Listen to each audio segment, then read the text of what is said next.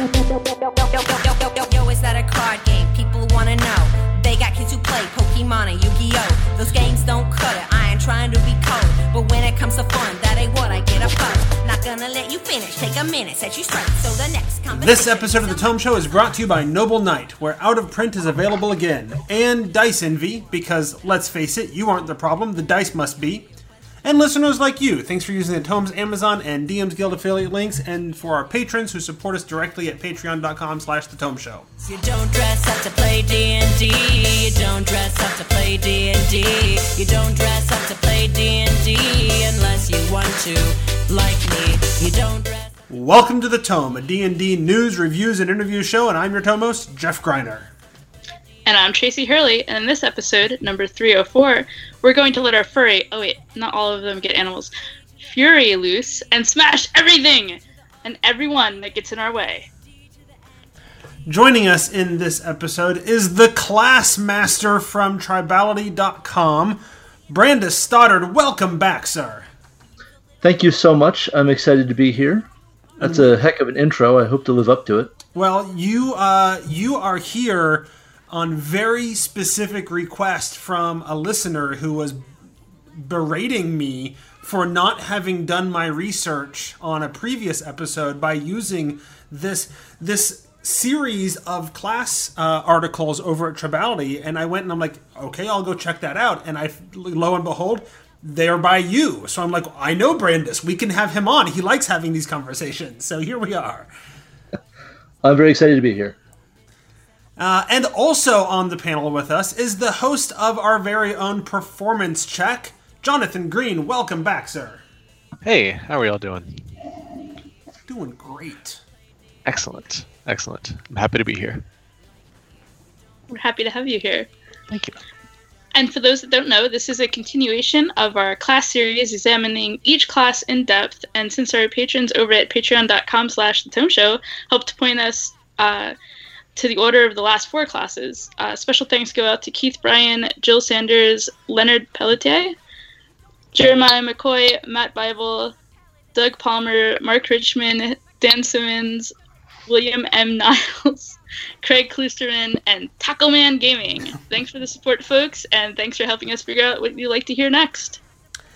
Before we smash our way into the discussion on barbarians, however, I want to mention our sponsors. First up is our longest running sponsor ever. They are a brick and mortar store as well as an online game store, and they specialize in finding out of print products. If you've been listening for any amount of time, you know who I'm talking about. It's nobleknight.com. My pick for this episode is the board game known as Conan. It's a board game set in the world of the most famous barbarian of all and it gets four stars from Board Game Geek, which for them is a pretty darn good rating. It's $25 off the normal price from Noble Knight. Make sure that if you go and buy this or anything else while you're there, that you let them know that, that, that the Tome Show sent you. Support for the Tome Show comes from Noble Knight. From Noble Knight. Noble Knight? Knight. Knight? Thousands of tabletop gamers use a Noble Knight to sell new and out of print games and products at a discounted price. Noble Knight will also buy back the game products you aren't using anymore. NobleKnight.com, the brick and mortar online store where out of print is available again. Tell them the Tome Show sent you. I use Noble Knight. You do? I love it. It's trying to sound creepy there. And now I want to mention our second sponsor. That's right, two sponsors. We have another great supporter, and this time it is in the form of DiceEnvy.com. They are a dice retailer uh, and creator that carefully curates really unique sort of sets of dice. You can go to their store and buy up some of their sets, but even better than that, they also have a subscription service that allows you to get some awesome, unique dice sets delivered right to your door each month. There are three levels, but in this episode, I want to talk about the sampler level. Uh, not sure if this kind of subscription is your thing? Well, for $5 a month or $50 for six months, saving a little money, uh, you can get a single, carefully curated polyhedral die delivered to you each month. This is a great way to sort of pick up a random sampling of dice and try out the service and see just how it works and, and just how unique the dice might be and see if this is a thing that you'd be interested in. Check them out over at diceenvy.com and make sure to let them know that the Tome Show sent you. There are a lot of subscription services out there that deliver things right to your door these days veggies, movies, meat, pet toys, artisanal jams, collectibles, RPGs, pictures of cool places, music, butter, dice. Wait, what? There is literally only one thing on that list that would make my life complete a monthly subscription service for dice? Dice Envy has subscription services for dice. They send you a unique set every single month right to your house. Go check out their subscriptions, or if you just want to go buy some of their unique and interesting dice, head over to diceenvy.com and let them know that the Tome Show sent you. All right, now it's time to commune with nature and get real mad at all the stuff that makes us great barbarians. All right, so barbarians. We, we usually like to start our class discussions by getting into some of the history, uh, both both real world and previous editions of the game, and then get into what are barbarians in 5e. And since he is the class master, Brandes, why don't you tell us a little bit about what a, what a barbarian is? Well, so um, I, I guess we'll start with some real world history and um, the fact that there are people that sounded like they were saying bar bar bar bar to the Greeks, or at least that's what I've heard. Mhm. Uh, I haven't studied that history, but it's people who don't speak Greek. That's my understanding from watching Crash Course videos with John Green. There you go. um, and so it, it is always defined by being an outsider to whatever the uh, the local and dominant culture is, um, and and let's face it, the the class name is a very low grade slur, Oh, sure. right? Yeah, and there's more always so this, than most class names. Yeah, and, and there's maybe warlock. There's always this sort of connotation that barbarians are not just outsiders, but that they're they're they're uncivilized, so to speak, right? Um, right, that they're sure. the, they're the more primitive sort of peoples. and that's definitely where Gary Gygax started with them in 1982 in uh, uh, Dragon Magazine issue 63. Uh, he was very, very interested in presenting the um, the outsider and sort of more tribal peoples that would have troubled um, Rome and Byzantium. Uh, yeah, jumping in here uh, really quick, you mentioned Byzantium. So a lot of this is based off the idea of these old Norse berserkers that were, uh, you know, they they raided England and um, you know settled in Normandy, all that other stuff. But there was actually a big group of them that um, some of the old uh, Byzantine emperors said, "Hey, you guys are bigger and scarier than anyone else I've ever met or ever known.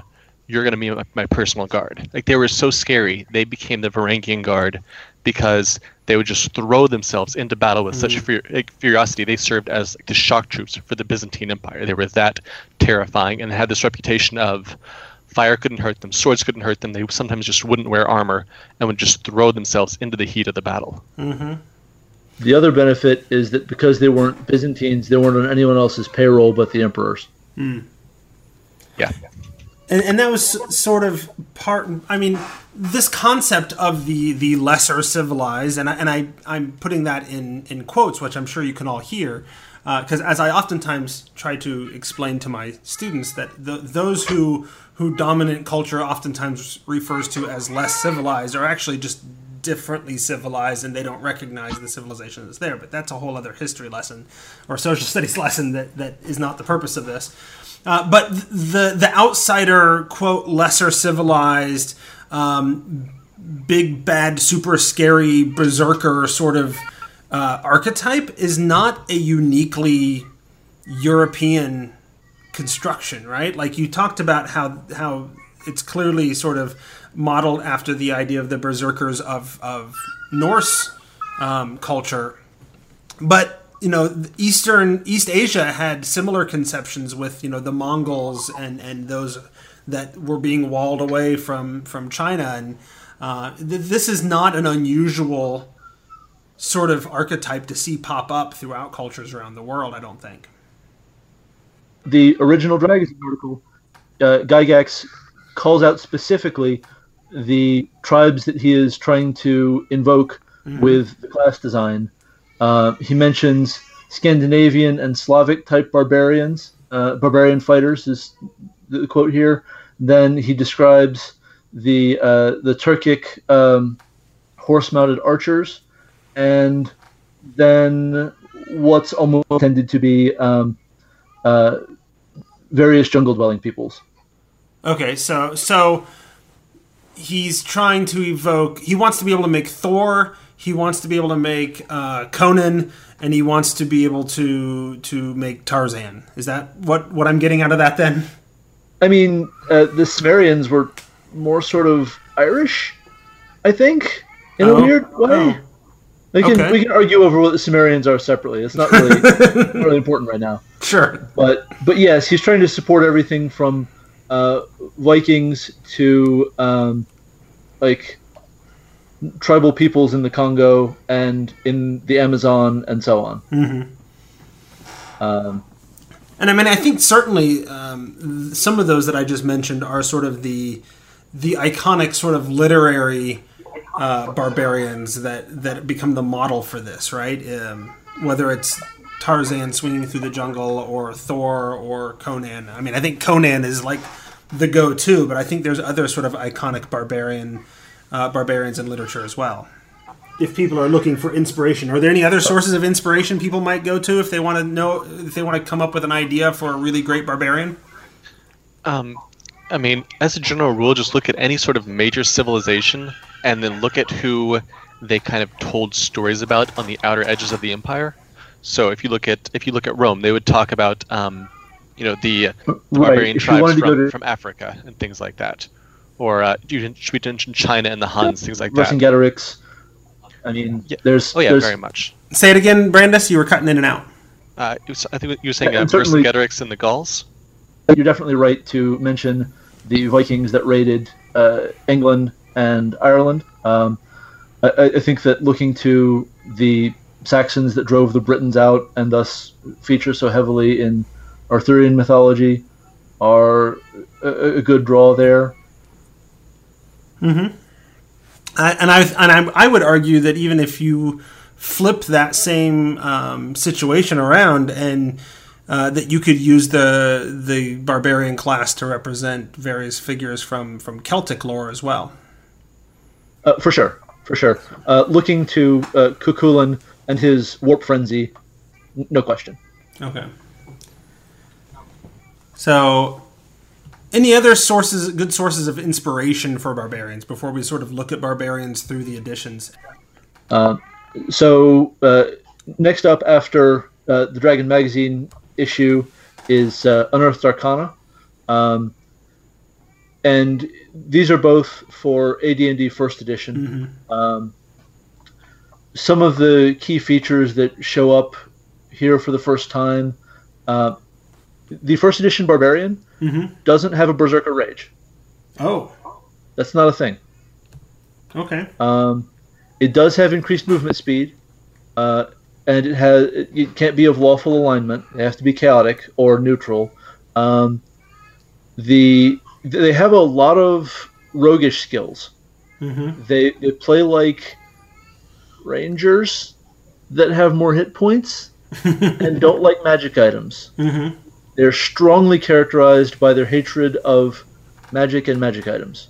And in some ways, I feel like a lot of that is tying back to the inspiration from like Conan, because sometimes he he is sort of that that you know big tough guy that hates magic and but sometimes can be a little more roguish, you know.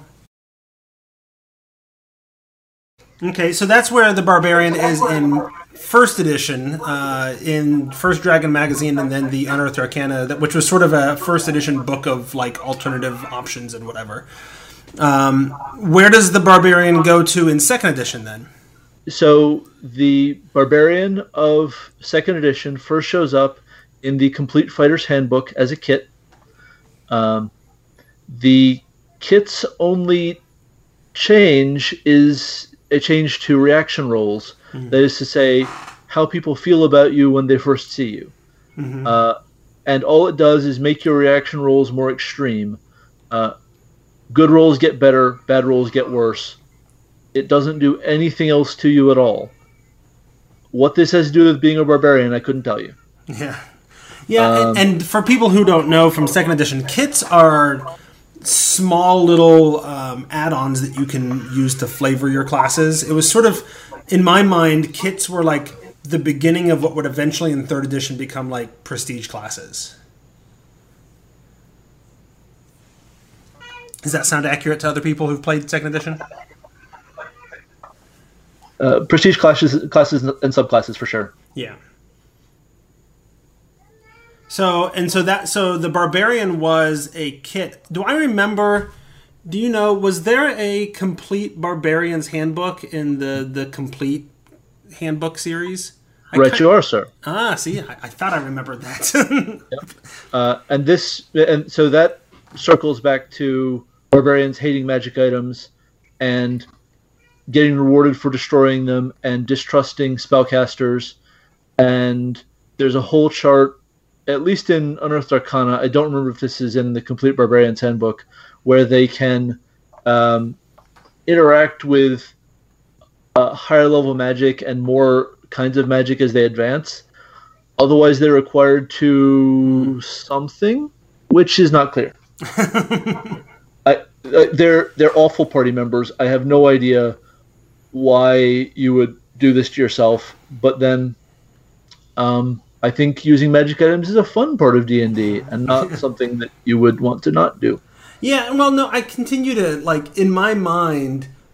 The reason the barbarian, at least through second and even to a degree into third edition, the reason the barbarian existed was so people could play Conan because he was so iconic to fantasy as a, as a genre for so long. You know.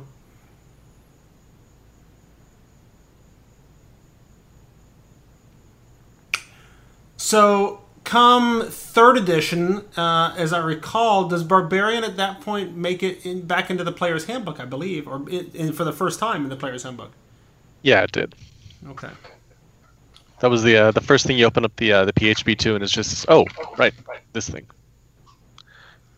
Yeah, That was and, the, uh, and so and so by third edition, the barbarian gets gets core status, uh, and then sort of stays in that core status for for the rest of D and D up to today. Right, third edition, 3.5, fourth edition, fifth edition. Um, the barbarian is a core class again, or core class now, I guess. Except insofar as they aren't in the first player's handbook of fourth edition. They Oh, show they're up the not. Later player's handbook. That's right. Yeah, they were the second one that had all the primal stuff. You are Yep. right. Oh, I forgot about that. Man, fourth edition, always the odd man out. But in literally every regard, yeah. Yeah. okay. So, anything really important or iconic to to that point? At what point did barbarians get rage? Was that a third edition thing? That was in 3.0. Okay. Uh, when they first see Rage as a primary feature. That is really And- strange to me because in my mind, like rage defines the barbarian class in so many ways. Yep. Um, they've always had D12 hit dice, and they've always mostly not worn armor.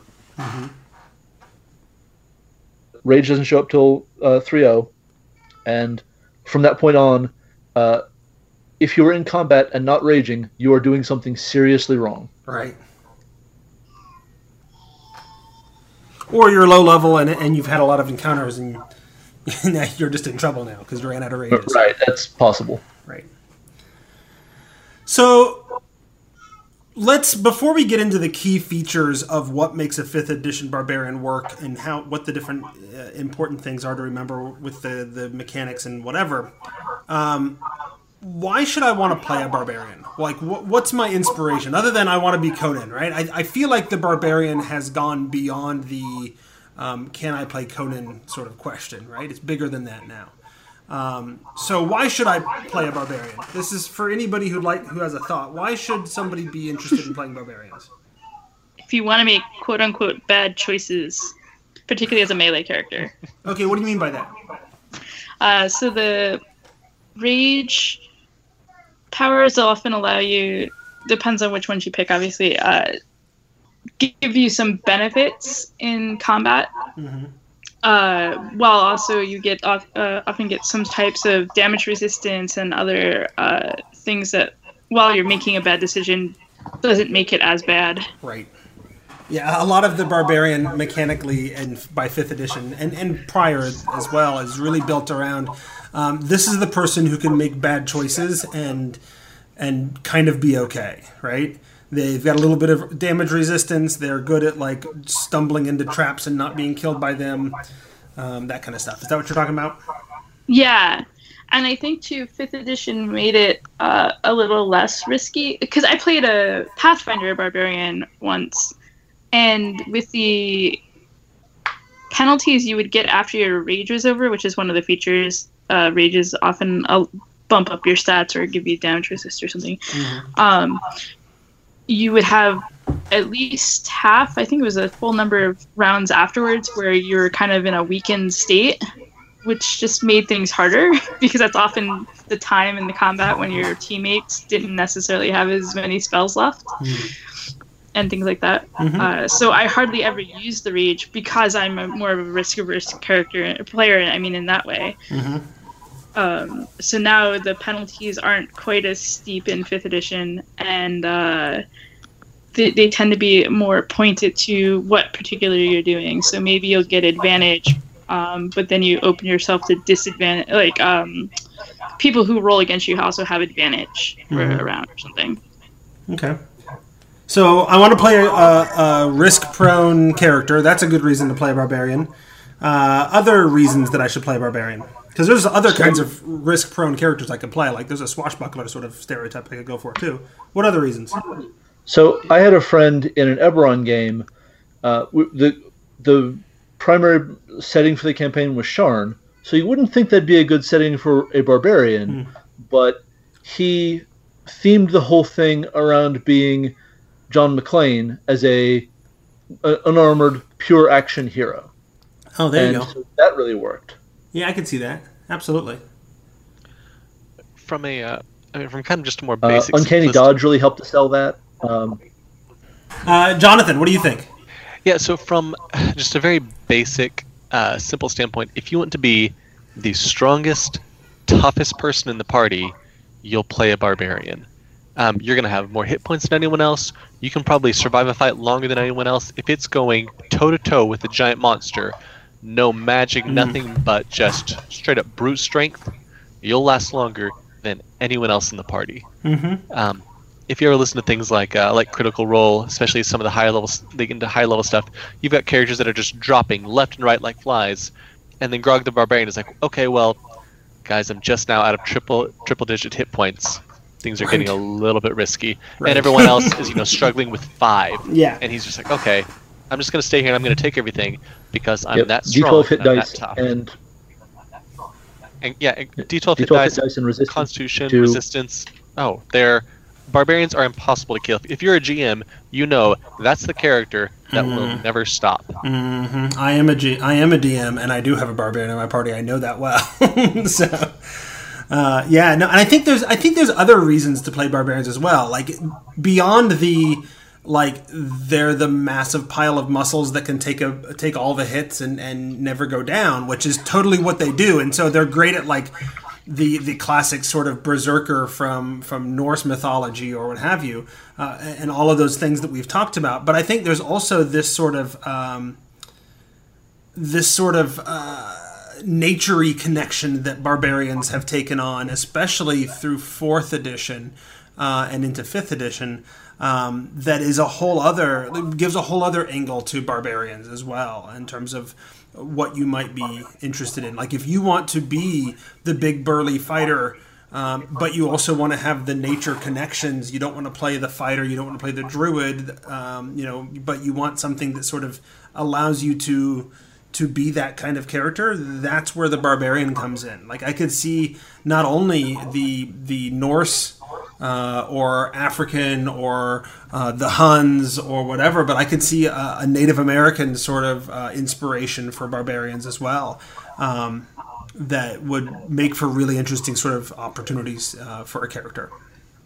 Yeah, one place that that kind of got fleshed out a little bit uh, actually kind of started back in 3.0. They released uh, they're releasing these you know s- supplement books, and one was called Masters of the Wild, Mhm. and it said druids, barbarians, and rangers are this nice little kind of cadre of kind of primal natural warriors, and that Mhm. really got amped up in fourth edition when they had you know the primal power source, and that definitely continues into fifth edition, um, especially with some of the uh, the totem paths. There's a very strong connection to uh, to nature, to animals.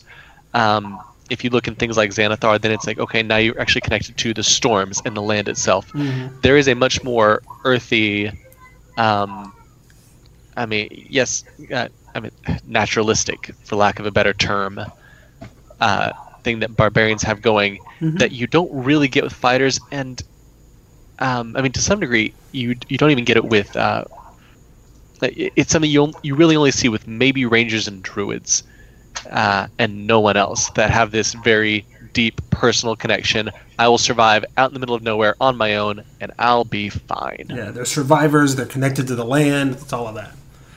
So that's a lot of good reasons to play a barbarian. Um, any other good reasons to play a barbarian, or should we we talk about the the actual dig into the actual class features? All right, so let's dig into the class features. Um, usually, when I prepare my my sort of outline of what we're going to talk about, I list all of the the key sort of in my mind iconic class features that I want to make sure to talk about for a class. Um, and there's usually you know four or five of them that sort of define what the class is. And then I got to barbarian and I looked through all of the different class features and I'm like I think it's just rage. Like I think I think the the extra large hit die, uh, because they get a D12, which nobody else gets for for hit points, um, and beyond that, like the barbarian is all about the rage. Like they got other things, right? They can run around unarmored. They can move a little faster. They get all these other things that are sort of um, things that have have traditionally been a barbarian thing. But is anything more iconic to the barbarian than rage? No, not at all. which is strange because it which is strange because it wasn't part of the barbarian until third edition, right?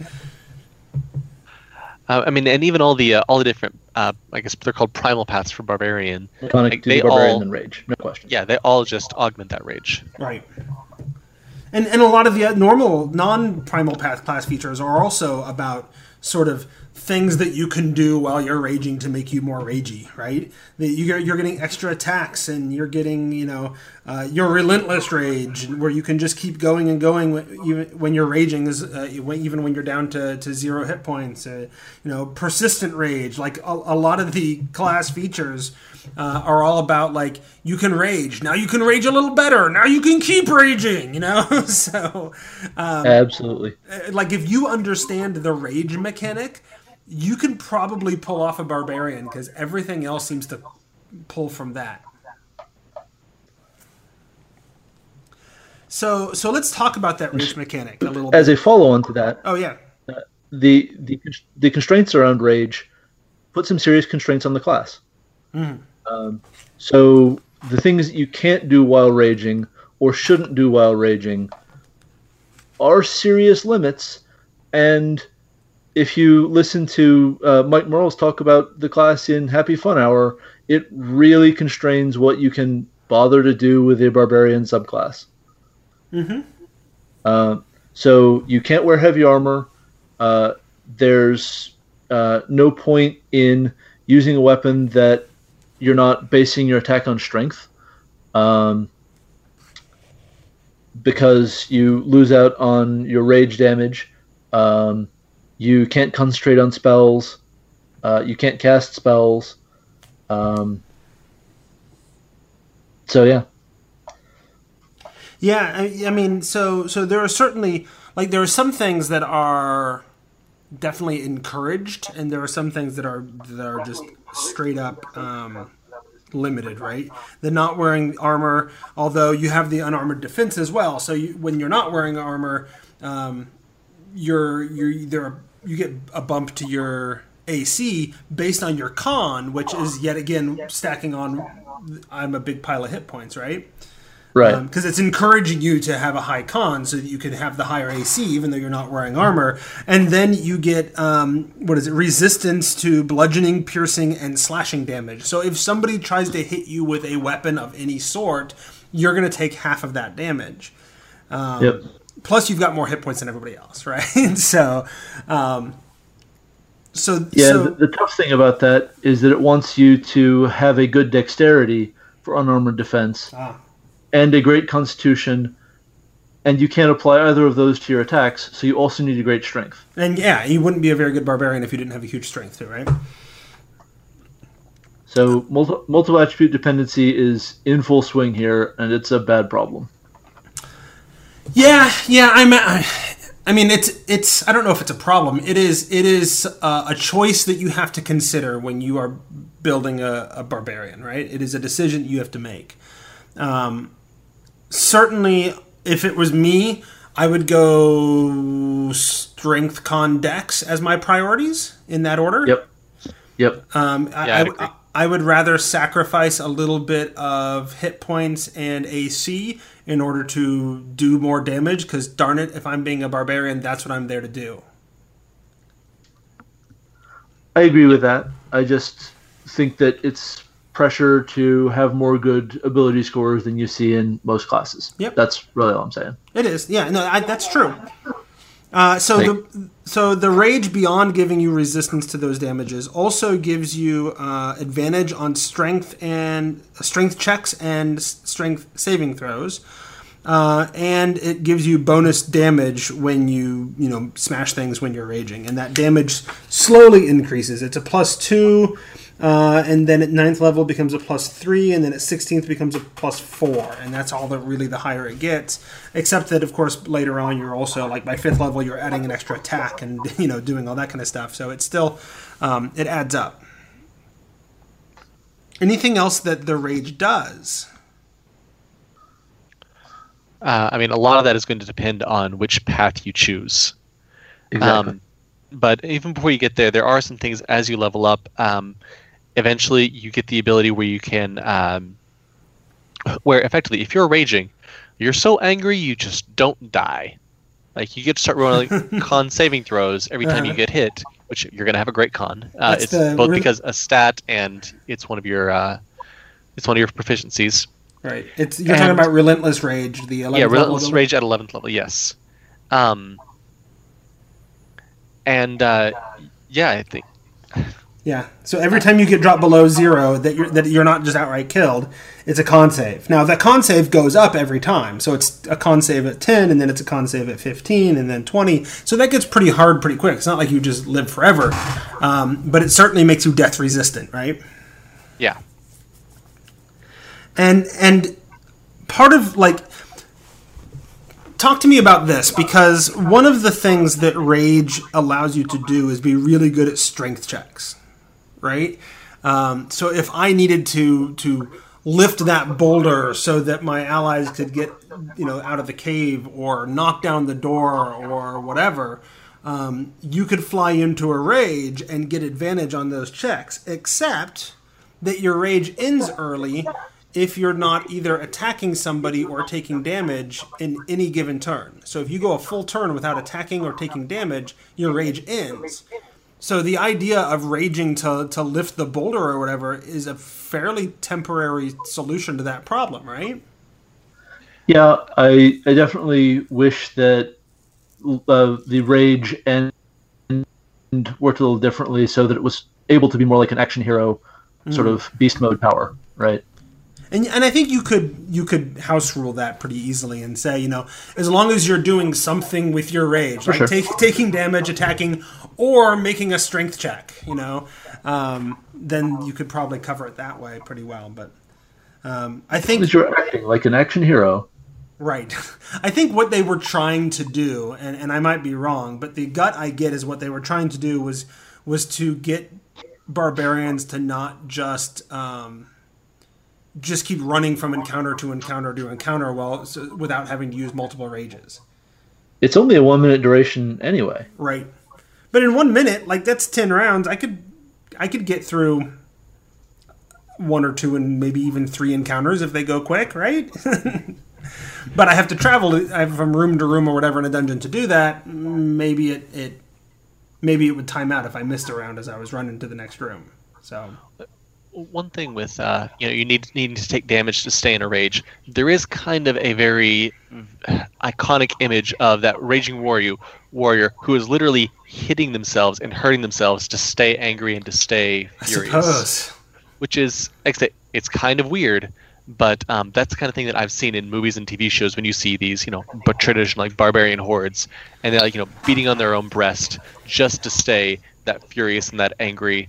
Um, you even saw something like this in uh, what was it, The Force Awakens. Mm-hmm. There's a big mm-hmm. fight at the end with Kylo and Rey, and you see Kylo Ren hitting himself in the side to stay angry, so we continue using the dark side of the Force. Like there's something very interesting about that. I mean, that's obviously that's not a solution, but if you want like a really cool visual, just you know once or twice, well, cool I mean, it's a cool visual for like dark, horrible people. like i mean it's really sort of giving a benefit to self-harm and i'm not sure that that's awesome uh, uh, like like yeah, i don't mind point. I don't mind a Kylo Ren doing it because he's supposed to be the jerk right but uh, yeah, so yeah, let's go ahead and make sure we say that we are not advocating self harm in any way. Right. That is, yeah. but sorry, but, I, was and, I wasn't even thinking about it in that way. But but you're not wrong. Like that's a thing you could do, and so there is like a mechanical it, reason to to have a I character. think it'd be a good house rule to Go ahead. Uh, I'm sorry. I was gonna say I think it'd be a, a workable house rule to say, um, it, you know, you can choose to take, let's call it one d four or one d six damage that you can't reduce with um, uh, resistance or immunity to damage to sustain your rage, and just have the rule work that way, right? Sure. Like yeah. that doesn't even need to get themed as you know hitting or cutting yourself. That can just be fatigue. Right. Okay, so any other like iconic cla- basic class features, and then before we move into the primal paths. Uh, a few traditional uh, ones. So, so danger sense is one I want to bring up um, mm-hmm. because danger sense uh, goes back to uncanny dodge, uh, in 3.0 and 3.5, mm-hmm. uh, which lets you um, avoid being flanked by rogues. Uh, and in that regard, it goes back to the original Dragon Magazine article uh, where barbarians could resist being backstabbed by rogues. Mm. I don't know why. That's just a thing that's always been around. Mm-hmm. I feel like we gotta we gotta bring back um, the guys who were reading the Appendix N books and, and ask them about Conan from back in the day because I feel like there was a history with Conan and rogues that might explain some of that. But uh, Jonathan, you were going to mention another iconic class feature. Uh, yeah, so just a few small things. One is the uh, the fast movement, which you mentioned earlier, mm-hmm. is just an, uh, an old old barbarian thing where I mean, barbarians like they're not as fast as monks, but you'll outrun just about everybody else around you. Um, and one other one that I think gets overlooked a little bit, but it's actually a fantastic ability, is at level 7 you get Feral Instinct, which is so advantage on initiative, which is amazing. Mm-hmm. I don't mm-hmm. think anyone else gets that. Uh, but also, you get to act in surprise rounds. No one else does, mm-hmm. but if mm-hmm. you're willing to immediately go and fly into a rage, you get to act on surprise rounds. Um, and for things like ambushes, you react quicker than anybody else does. If the party, you know, suddenly gets jumped by a bunch of rogues or assassins, you're the one who's going to suddenly be there, weapon in hand, killing them while the rest of the party is still, you know, waking up from their bedrolls. Right. Now you you mentioned the and that's you're I'm not gonna I'm not I don't have anything to add to the conversation about feral instinct. You're right that, that it's a really interesting and, and sort of um, uh, flavorful feature. Uh, but you also mentioned that fast movement is a part of the the barbarian that has been around since the beginning, almost right. Um, that barbarians are just faster than normal characters, other than maybe monks. Um, why is that? Why do barbarians need to be faster than everybody else, other than they always have been? What's the purpose behind that? Uh, so I mean, my um, my un- or my guess at this, this is me kind of guessing offhand, is it does go back to a little bit of that kind of historical thing where you know uh, barbarians, whether you're talking about the um, you know what the the Norse barbar- barbarians and the Mhm. Rus, or if you're talking about um, you know uh, Mon- Mongolians, uh, you know, under Attila the Hun, they always had this reputation of showing up quickly, striking hard, striking fast. Just these shock troops that just suddenly overwhelm everyone and just rush into battle headlong without, you know, not weighed down by armor, not slowed down by anything. They just straight up charge in, and my guess is it goes back to some of that, Mm-hmm. but that's me guessing offhand.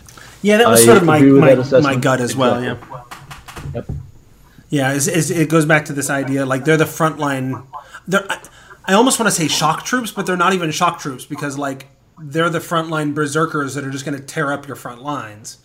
Well, Um, they they were straight up used as shock troops a lot historically. Sure, sure. But I don't think that's the iconic image that inspires the fast movement.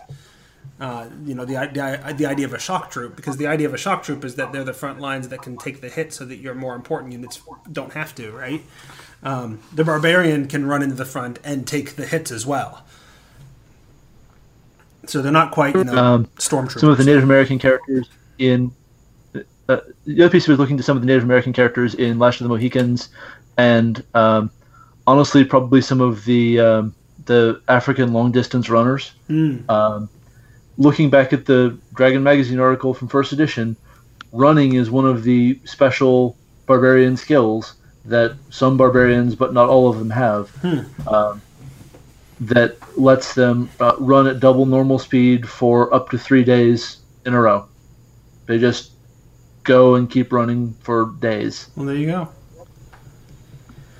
Um, and mechanically, it's also kind of nice because uh, because really you're a melee only character. It is a nice thing if you need to suddenly cross the battlefield really quickly because you don't have a lot of other options for getting places. You're not going to dimension door, and you're not going to pull out you know a, a longbow. You're just going to run over there and hit someone again, and that's going to be what you do. You said you said you said melee only, and, and in my head I heard male only. I'm like, why do barbarians have to be male only? but that, that's not what you were saying. Okay, Sorry, just just melee. melee. Yes. and Tracy is pointing out in the chat for some reason. You can talk, Tracy. Uh, It's hard to it's hard to get a, a a word, word in. in. Yeah. Sorry. No, no, it's fine. Uh, Leeroy Jenkins. That's right. This is your Leeroy Oh, yeah. Jenkins sort of character, right? so, let's talk primal paths. Uh, there are two primal paths, and since we got Tracy talking, Tracy, can you tell us about the, just overall the two primal paths? Uh, so I guess first you'll have to tell me which two because I had to look at uh, D&D Beyond. Oh. Uh, so the two in the player's handbook are um, uh, the Berserker and the Totem Warrior. Okay. But as you point out, there are other options available when you move into Xanathar's Guide and other books. Yeah, so D&D Beyond has six paths available. So uh, you said the Berserker was one? Berserker then and, the to- Totem Warrior. Yeah. Uh, I can't remember them all. There's six. Oh, the Berserker doesn't seem like it has as much compared to some of the other ones, but I think it's because I'll start with the Totem Warrior. Okay. Uh, the, the Totem Warrior uh, kind of pulls more of the, I would say, the Native American myth with, with totems, although I know it's not just a Native American Mhm. uh, thing. But that's where you start getting connected to animals uh, because you get to you get be sense and speak with animals at their level, and then you pick this totem spirit, uh, and which one you pick, you get to pick at least two. Is it three? Three. Yeah. Uh, so you pick different animals, and that gives you different um, characteristics. So, like at first level, uh, the first time you can pick it, uh, Bear gives you resistance to all damage except for psychic while raging. But then at sixth level, it's that your carrying capacity is doubled, and then and so on and so forth. So it's kind of like you're building your quote unquote totem through. Yeah, and it's it's worth noting that for the for the totem spirits that you're selecting, because you do select you select them at three different places. You can keep selecting the same ones. You can do bear, bear, bear, but you don't have to. So you can do bear, eagle, wolf. You can do bear, eagle, eagle. You can do you know wolf, bear, wolf, or whatever. Right? You can mix and match at, at each level when you choose. Right. Um, and then is it okay to go back to the Berserker one now? Yeah, yeah, yeah.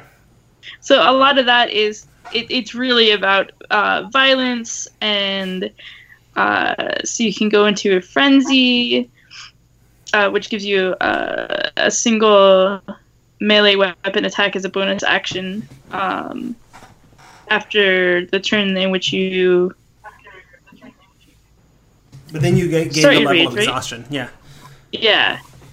Um, and that ca- kind of calls back to uh, some earlier editions. Mhm. Uh, with that, and then um, at sixth level, you get mindless rage, which means you can't be charmed or frightened because Mhm. you would have to think to do those things. You're just not. Right.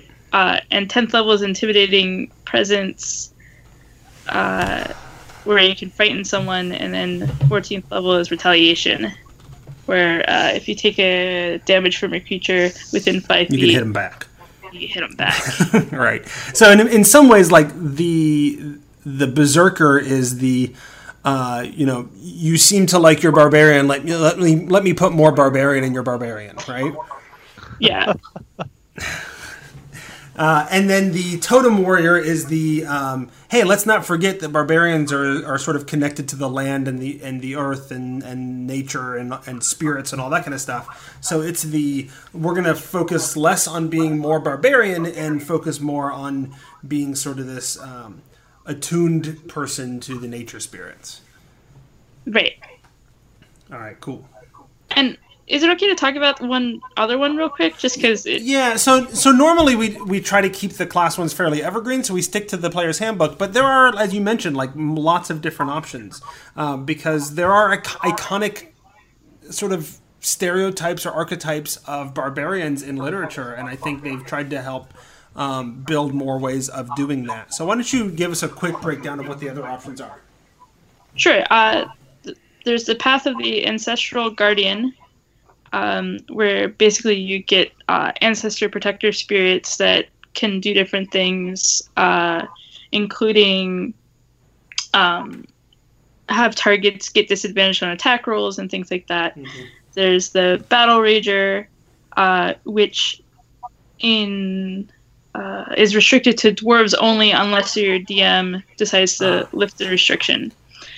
And so Uh, that's so- that's the one that's inspired by the the characters from the Forgotten Realms that would just jump into to battle with spikes all over their armor and just become big giant balls of, of violence in the middle of a battlefield. Right. Uh, and then there's Path of the Storm Herald, which was one that I specifically, I really wanted to point out because it has the aura. You have a storm aura, th- and it's desert, sea, or tundra. But that was kind of interesting to me because I don't know how many characters still, character classes still have auras anymore. Hmm, that's true. Yeah, my son um, actually played a, a one of those barbarians for a while in the after school club that I ran, uh, and he really uh, there's one. What is it? The is it the tundra one maybe that has an aura that gives your allies uh, temporary hit points. Um, Yes. yeah, so so every single round. So now he's a barbarian. He t- he's taking half damage on almost everything. He's got more hit points than everybody else, and he's getting two temporary hit points and giving them to his allies every single round as well. so, And then the last one is the Path of the Zealot, which I don't know if I understood as much, but in terms of like how this really fits, hmm. like it does in some ways, because a zealot often doesn't think, can kind of get angry uh, and and mad, but but it's still very interesting. Yeah, for uh, for those last two, the uh, the Storm Herald one actually felt a lot like fourth edition barbarians. I, the idea of having this kind of constant aura around you that did slightly different things, it felt very 4E ish. Um, and again, it's interesting because you can attune it to the type of uh, the type of environment you want. The Path of the Zealot almost feels more made for I feel made for GMs rather than uh, than players because that's the kind of thing like uh, an orc berserker champion of um, Gruumsh, or something yeah. like that. You could see this just like nope, I serve my crazy battle god and I will never die. there you go. And if I die, his weird priest will bring me right back so I can keep fighting. And that's all I'm going to do because my god has given me the strength to be his undying warrior forever. I would say that the zealot is a barbarian interpretation of the fourth edition Avenger class. Mm. Uh, it is uh, very lightly armored or completely unarmored, and has a big honking weapon, um, and hits you in the face for God. there you go. So I think we've run through sort of the the archetypes and the builds and the, mechanics of a barbarian pretty well. We've talked about the history and and the reasons you might want to play one. Um, so any particular like tips um, for building barbarians or for playing barbarians? Right. We talked about um, like our. I think at least three of us said that our priorities for stats, since since there's at least three stats that are really important to barbarian, would be uh, strength, con, dex, right? Um, beyond that, what other things do people need to know if they want to build an effective barbarian? I think one of the big things is using reckless attack in the right time at the right place, uh, because bad use of reckless attack is uh, a good way to get dead. Um, and also, if your campaign uses feats, I cannot imagine not buying Great, Great Weapon Master as soon as possible. Great Weapon Master, is that what you said? Yep. Okay. So, so you say using reckless attack at the right time. Uh, when precisely is the right time? Uh, you know, All the ideally when uh, you have Every round. someone else on hand to punish it for attacking you. But maybe it's every round. Maybe maybe that's you. Hard to know. Uh, so in my campaign, there have been two barbarians uh, for a bunch of the sessions, which is which has been a really interesting perspective. Um, one has played um, a totemic barbarian, and the other is playing a uh, homebrewed subclass. Um, and the the guy in the homebrewed subclass reckl- reckless attacks with full uh, Great Weapon Master power attack every round, no matter what. That is what he is going to do, and that is that's just his character note. And the other barbarian uh, very often doesn't reckless attack. I don't believe he has uh, Great Weapon Master, and he is much more hit and run. And so the contrast in their play styles is super interesting. Hmm. Yeah, no, reckless attack for me is, is interesting, and I certainly see um, the point that was being made earlier about like use it all the time. You're a barbarian, right? Go crazy. You- You've got all the crazy resistances and hit points and whatever. You're going to be fine anyway. Give because the the downside to reckless attack is um, that anybody attacking you gets advantage on you, um, but you also get advantage on your attacks. Um, I guess in my mind, there's a balance that can be made. Like obviously, I would go. You you know you you make the decision based off of what is the more interesting role playing decision for your character, right? So so I could see the the I'm just going to do it all the time because darn it, I'm a barbarian and that's what I do. Um, but I could also see the very careful like. Um, you know, if I've got two or three of the enemy lieutenants on me, like not the, not the the mooks, so to speak, right? Because I can take a hit from them, uh, and maybe not just the one-on-one me and the big bad. Because if it's one-on-one, like the advantage helps me as as much as it helps them, and, possibly me more so because I have multiple attacks. Um, but if they're if I'm if I've got two or three baddies around me that are kind of tough, um, that might be where I hesitate to use reckless attack because now they're going to be getting a bunch of attacks on me with advantage, and that benefits them a lot, possibly more than me. Uh, and I don't want to give my enemies more advantages than I'm taking for myself.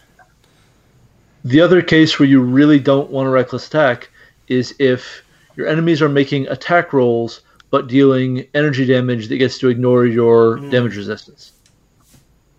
That's probably true as well. Yeah. One thing that was uh, that was just said a second ago about having two different barbarians, um, and I think it really is exemplified by the two different paths in this. You know, there is the I'm a frenzied berserker. I'm going to run things and I'm going to hit them. And if that doesn't work, my plan B is to hit them harder, and that's the same for my plan C through through Z. Right. Um, whereas if you go the path of the totem warrior and you take something like the wolf, it is much more of this kind of um, kind of cunning pack leader type person. You'll be moving around. You'll be knocking enemies over. Uh, if you're the path of the eagle, you're little. You can literally fly across the battlefield and just um, and navigate everywhere. Mhm. So um, it's a, there it's are a little bit more strategic of a, of a build. right? yeah, yeah. So as much as we say the barbarian is very like you know one hit wonder or many hit wonder, um, you know, there there are different ways to play it, and that also extends with uh, with the extra uh, extra paths in uh, in Xanathar. Right. So um, there's uh, as simple and straightforward as barbarians are, there actually is a lot of depth and interesting choices there. But you know, if you want to just run up and hit things until they just stop moving, it's a great choice. Yeah, and and you mentioned like the idea that the the totem warrior is a more strategic barbarian. Um, and that's absolutely true in the same way that like if you look at the fighter and we did several episodes ago um, if you look at the fighter like the fighter is oftentimes considered to be a pretty straightforward easy to run easy to make class right? It's your basic class. Except that there's the version that's not right? There's the version of the fighter that has all these extra you know the expertise dice and all these extra things that they can do um, that are more um, quirky and, and tricky to figure out when to use them and how to use them and whatever, but it means that you're much more strategic and tactical and all that kind of stuff. Um, the Totem Warrior does that for the Barbarian, but it seems to me in a but less so. Does that make sense? Like it's the more strategic of the barbarians, but it's still an easier class to run than that version of the fighter. I think that's probably fair. It it is still much more passive benefit than a battle master. Mm-hmm. Yeah.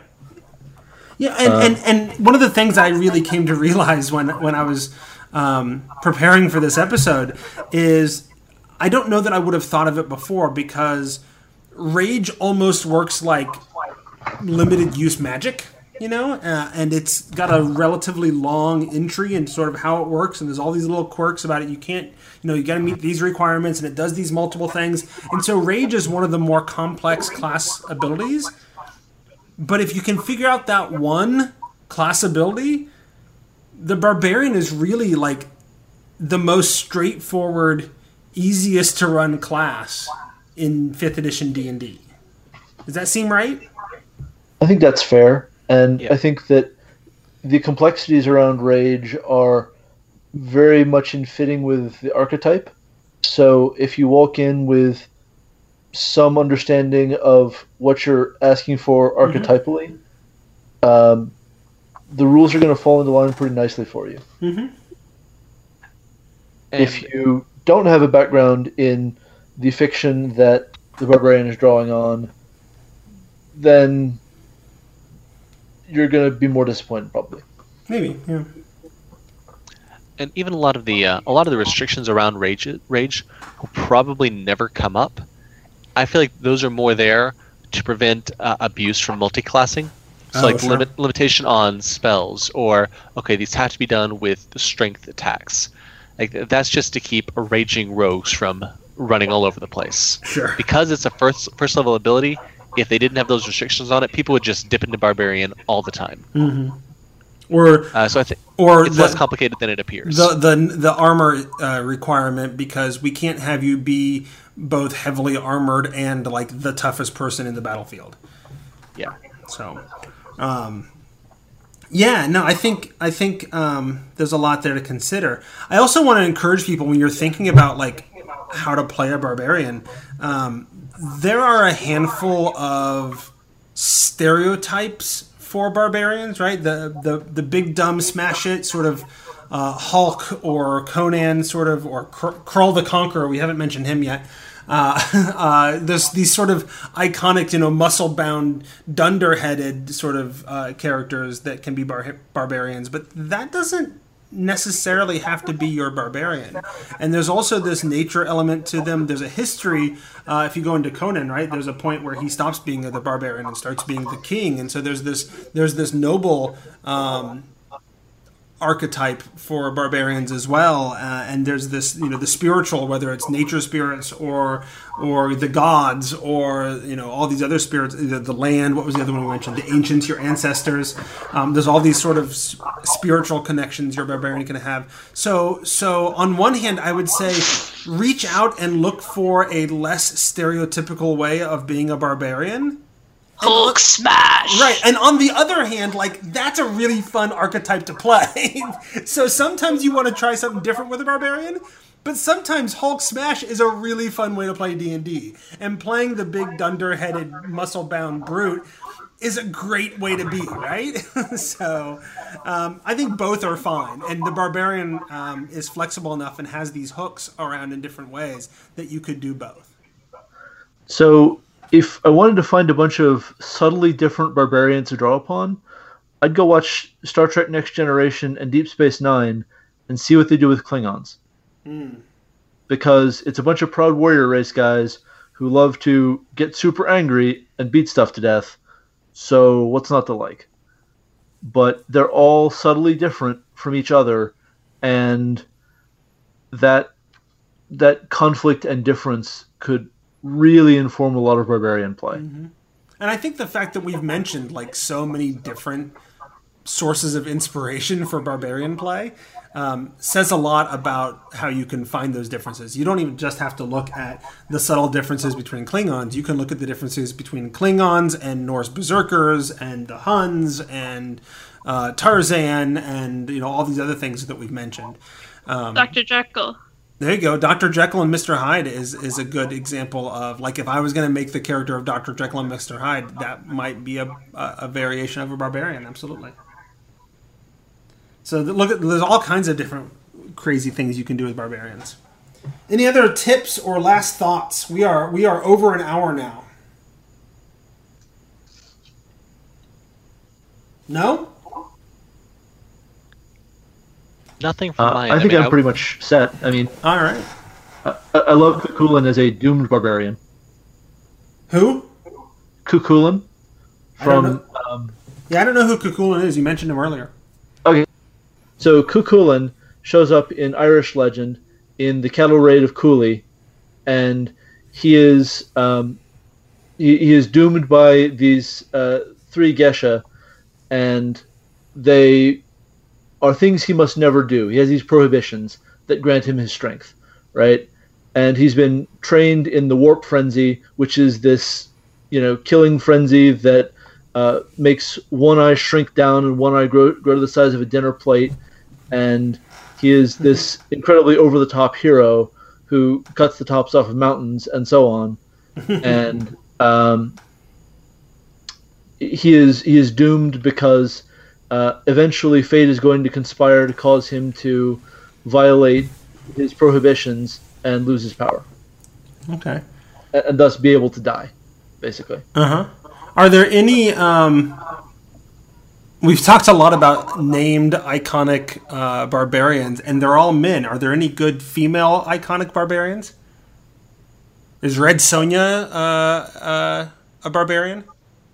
I, think Red Sonja is a good one. I think that uh, if you want to keep going to the cattle raid of Cooley, Cuchulainn was trained by uh, Scatha. If I'm pronouncing that right, it's Irish. I have no idea. Okay. Uh, and and uh, Cuchulainn's trainer was a woman. Okay.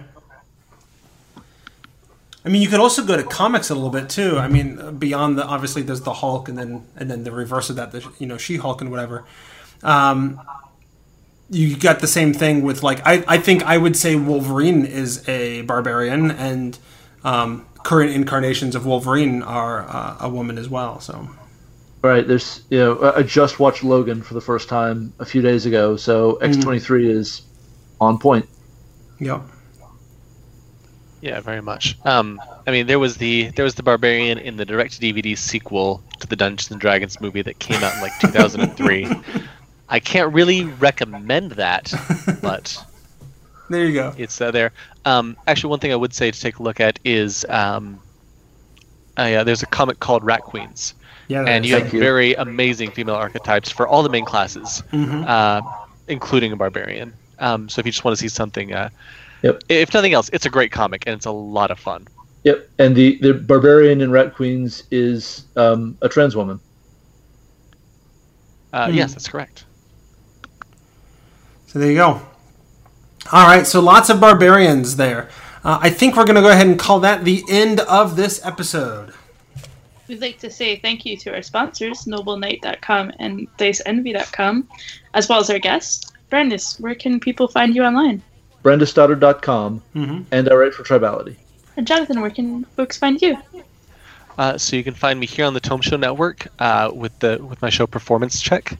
Uh, we uh, will have uh, some new episodes coming out in the next over the next few months, and uh, you can also find me on Twitter at John underscore M underscore Green. Awesome.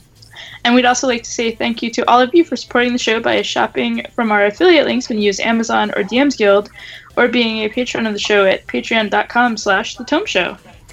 If you would like to get a hold of us, you can email thetomeshow at gmail.com. You can call the biz line at 919-BIZ-TOME if, it's still working. I think I may have received notification they were taking it away again, but I don't know. I've, I've heard that before. We'll see. Uh, you can tweet Tracy directly. Um, she is at Sarah Dark Magic. You can tweet me directly. I am at Squatch, S Q U A C H. You can tweet the show at The Tome Show. Uh, and speaking of reaching out, we let me know how you like the how we ran the two sponsors um, this episode. Uh, I've been committed to never having more than two sponsors at a time, uh, but would you prefer to have them both at the beginning, sort of together, like we did this time, or would you like to have one towards the front and one later on and break it up a little bit?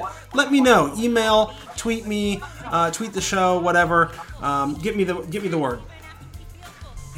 Awesome. And that's episode 304, we got in touch with our emotions and let them out in productive ways, definitely not constructive. Uh, in this episode of The Tone, The Tone, The Tone, The Tone, The Tone. You don't dress up to play D&D. You don't dress up to play D&D.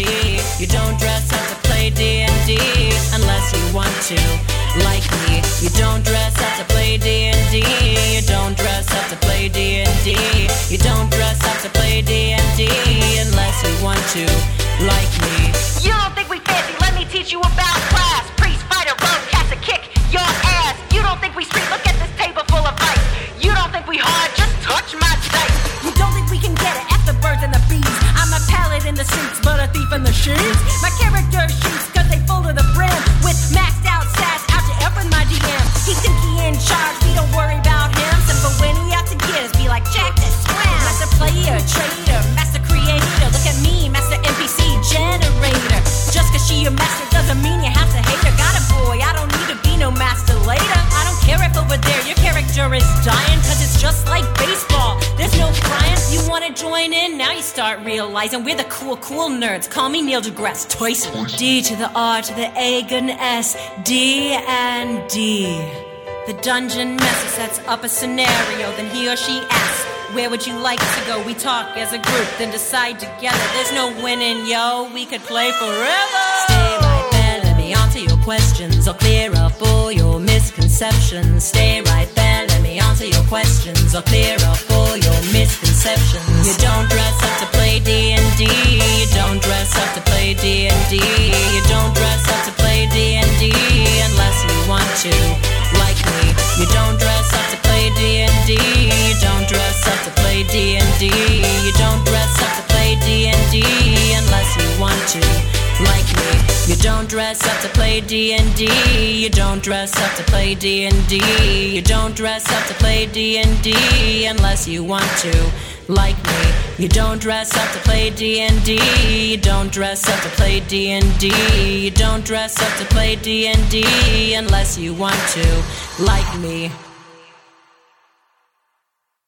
I'm on the wall.